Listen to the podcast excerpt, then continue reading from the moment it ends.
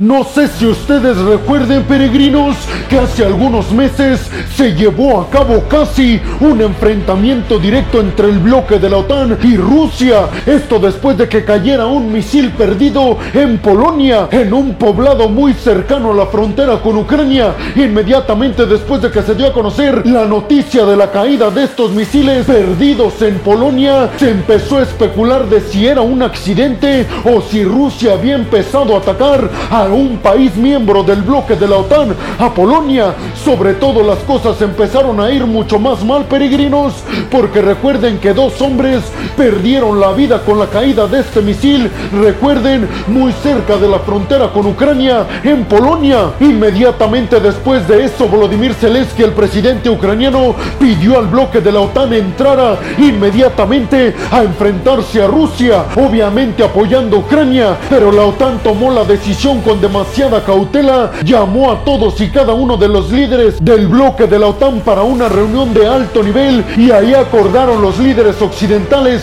miembros del bloque de la OTAN, que no iban a tomar una decisión y no iban a activar el artículo cuarto y quinto, que recordemos peregrinos, el artículo cuarto primero estipula que se hace un llamamiento a todos y cada uno de los miembros del bloque de la OTAN después de darse a conocer que un país miembro del bloque fue atacado por otro país enemigo. Y en esta reunión se acuerda si el bloque de la OTAN activa o no el artículo 5, que dice básicamente que todos tienen que ir en defensa del aliado agredido. Pues la OTAN no quería entrar en un enfrentamiento directo con Rusia, simple y sencillamente peregrinos, porque debido a tantas ojivas nucleares que tiene el bloque de la OTAN y Rusia, el mundo prácticamente se acabaría si se llevara a cabo un enfrentamiento nuclear entre ambos bloques, entre el ruso y el bloque de la OTAN. Al final de cuentas, la investigación del bloque de la OTAN determinó que el misil pertenecía a un sistema de defensa aérea de Ucrania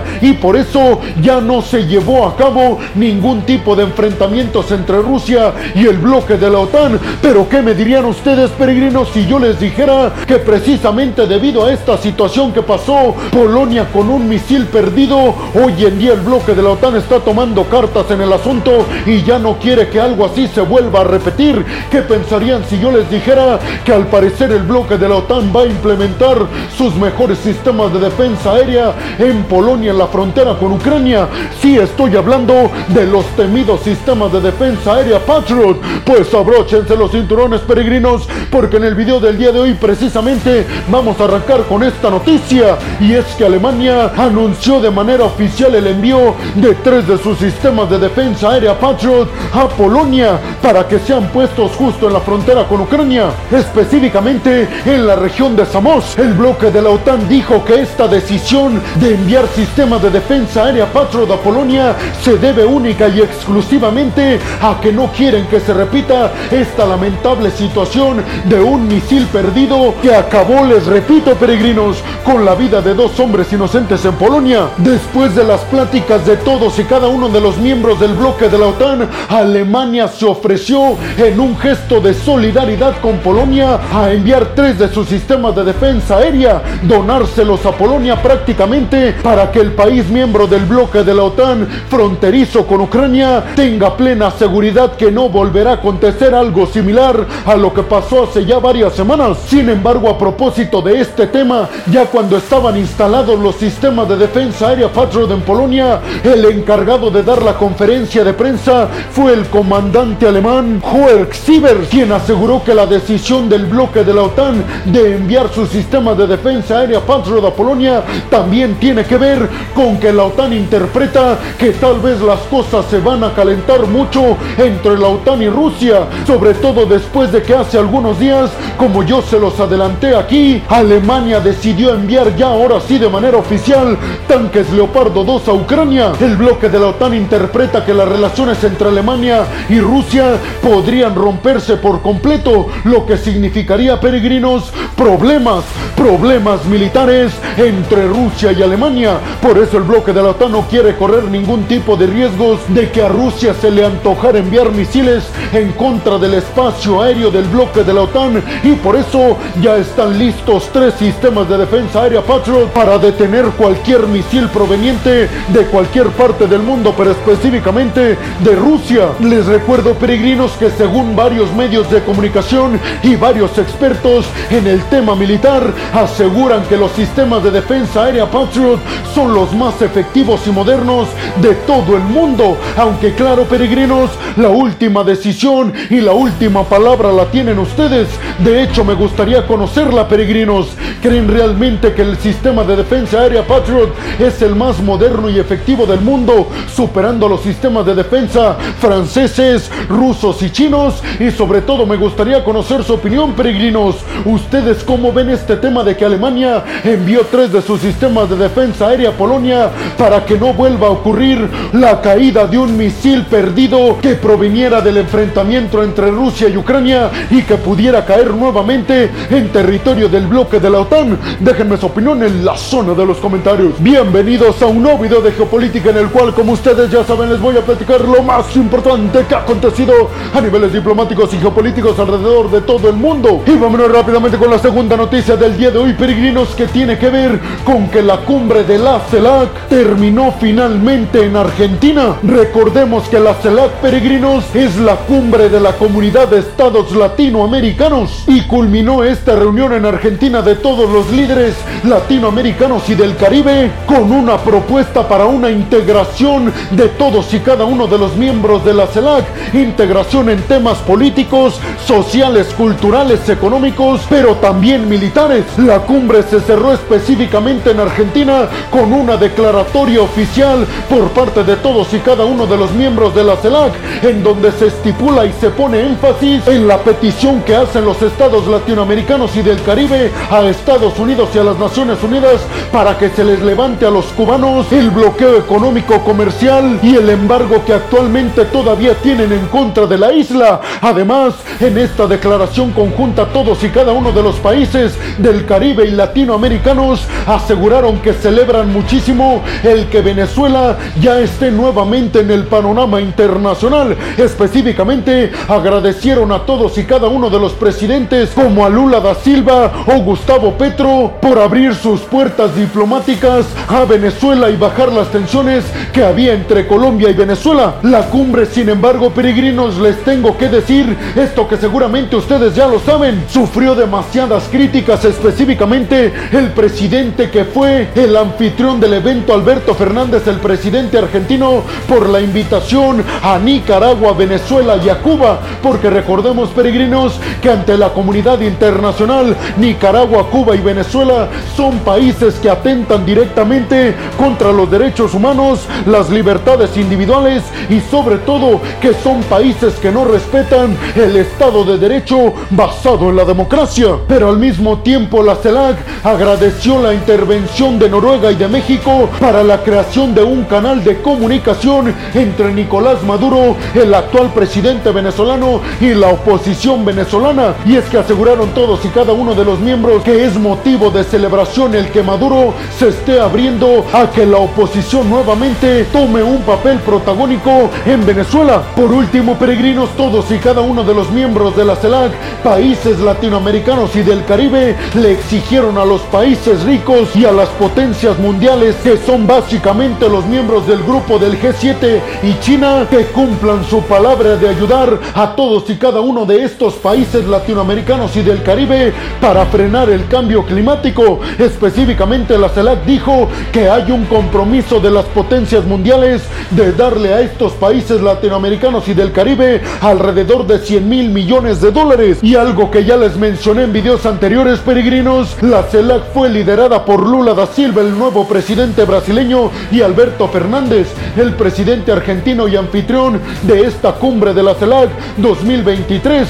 También hay que decir, peregrinos, que Andrés Manuel López Obrador, el presidente mexicano, nuevamente no asistió a un compromiso internacional y México estuvo representado por Marcelo Ebrard, el ministro de Asuntos Exteriores mexicano. Pero ustedes qué piensan, peregrinos? ¿Creen que Estados Unidos levante el embargo en contra de Cuba? Y sobre todo, ¿creen que países como Nicaragua, Venezuela y la propia Cuba mejoren sus condiciones democráticas y de libertades individuales? Y por último, me gustaría conocer su opinión, peregrinos. ¿Creen realmente que Nicolás Maduro está abriendo las puertas a la oposición o creen que únicamente lo está haciendo para que Estados Unidos levante algunas sanciones en contra de Maduro y Venezuela. Déjenme su opinión en la zona de los comentarios. Y vámonos rápidamente con la tercera noticia del día de hoy, peregrinos, que tiene que ver con que Alemania acaba de pedirle la ayuda a todos y cada uno de los aliados occidentales para que ayuden a las tropas alemanas a entrenar a tropas ucranianas para que sepan utilizar los tanques alemanes Leopardo 2. Recordemos, peregrinos, yo les di esta noticia de que Alemania hacía oficial la llegada de tanques Leopardo 2 a Ucrania, pero ahora dice el ministro de la Defensa alemana que el problema que tienen los aliados occidentales es que las tropas ucranianas no están realmente capacitadas para operar de manera eficaz estos tanques alemanes. Por eso dicen desde Occidente, ahora el reto que tenemos es entrenar a las tropas ucranianas lo más rápido posible para que sepan operar estos tanques cuando hayan llegado a Ucrania. Específicamente el ministro de Defensa de Alemania aseguró que la capacitación a tropas ucranianas para que sepan utilizar a la perfección los tanques Leopardo 2 alemanes tardará aproximadamente tres meses, pero aseguró que con la ayuda de los aliados occidentales este tiempo se podría reducir hasta la mitad, es decir, que en un mes y medio tropas ucranianas ya estarían listas para operar estos tanques alemanes Leopardo 2. Ante esto, peregrinos, Estados Unidos dijo que por supuesto las tropas estadounidenses van a participar ayudando a las tropas alemanas a capacitar a tropas ucranianas. Inclusive se especificó, peregrinos, que la capacitación y el entrenamiento a las tropas ucranianas se llevará a cabo en la base militar que tiene Estados Unidos en Ramstein, Alemania. Por su parte, Rusia ya se pronunció al respecto, esto sobre la entrega de tanques Leopardo 2 a Ucrania por parte de Alemania, asegurando que esto no tendrá para nada buenos resultados y que podría escalar las tensiones entre la OTAN y Rusia a niveles bélicos. Es decir, que casi casi Rusia dijo que la entrega de tanques Leopardo 2 a Ucrania por parte de Alemania podría eventualmente causar un enfrentamiento directo entre Rusia y algún miembro del bloque de la OTAN. Pero ustedes qué piensan, peregrinos? ¿Creen que Occidente vaya a poder entrenar a todas y cada una de las tropas ucranianas necesarias para operar este tipo de armamento y poderío militar occidental? Y sobre todo, peregrinos, ¿creen que en el dado caso de que tarden un mes y medio o tres meses sea un buen tiempo para que las tropas ucranianas todavía puedan defender su territorio? ¿O creen que es demasiado tiempo y para cuando lo logren Rusia ya habría avanzado mucho territorio? Déjenme su opinión en la zona de los comentarios. Y vámonos rápidamente con la cuarta noticia del día de hoy, peregrinos, que tiene que ver con la designación por parte de Estados Unidos del grupo militar privado Wagner en Rusia como una organización criminal internacional. La agrupación que es calificada a niveles internacionales como mercenaria es acusada principalmente de violentar derechos humanos en Ucrania. Por su parte, Estados Unidos estima que aproximadamente son 50 mil tropas las que tiene el ejército privado ruso Wagner, de los cuales así lo asegura Estados Unidos,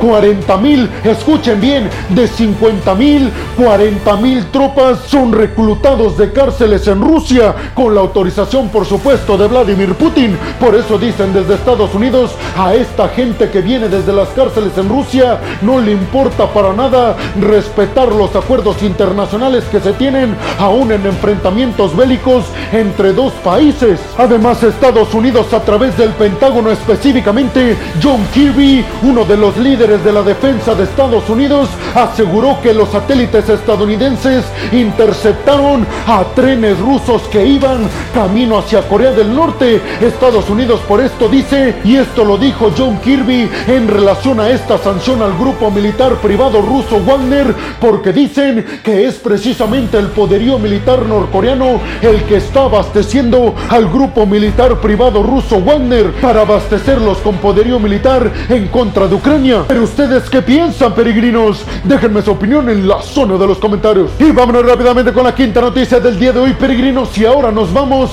a declaraciones que ofreció el presidente francés Emmanuel Macron en torno también a la posible entrega de tanques militares franceses a Ucrania. Ante esto dijo el presidente francés Emmanuel Macron que él no descarta en lo absoluto que eventualmente Francia pueda donarle a Ucrania también tanques militares.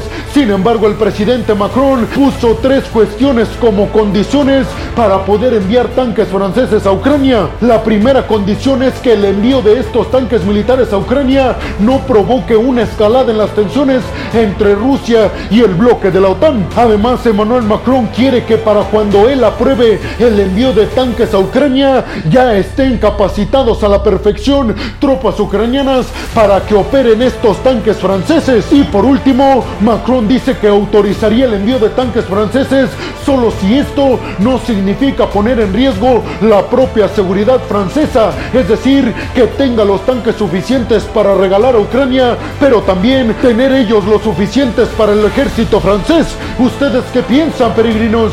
¿Creen que eventualmente también Emmanuel Macron, el presidente francés, envíe tanques militares a Ucrania? Déjenme su opinión en la zona de los comentarios. Y vámonos rápidamente con la sexta y última noticia del día de hoy, peregrinos, que tiene que ver con que las Naciones Unidas le están pidiendo ayuda a las potencias mundiales para enfrentar la crisis que se vive en Líbano y específicamente la respuesta de Estados Unidos fue que va a ayudar a Líbano con 72 millones de dólares, pero especificó Estados Unidos que esta ayuda irá directamente al ejército libanés. La crisis económica, social y política en Líbano es tan grave, peregrinos, que inclusive los militares no tienen que comer en Líbano. Por eso dicen desde Estados Unidos, para evitar todavía una crisis mucho más fuerte que se traslade al ejército en Líbano, nosotros ponemos el dinero para que a las tropas libanesas se les pague lo que merecen. ¿Ustedes qué piensan, peregrinos? Les recuerdo que la moneda en Líbano se ha devaluado aproximadamente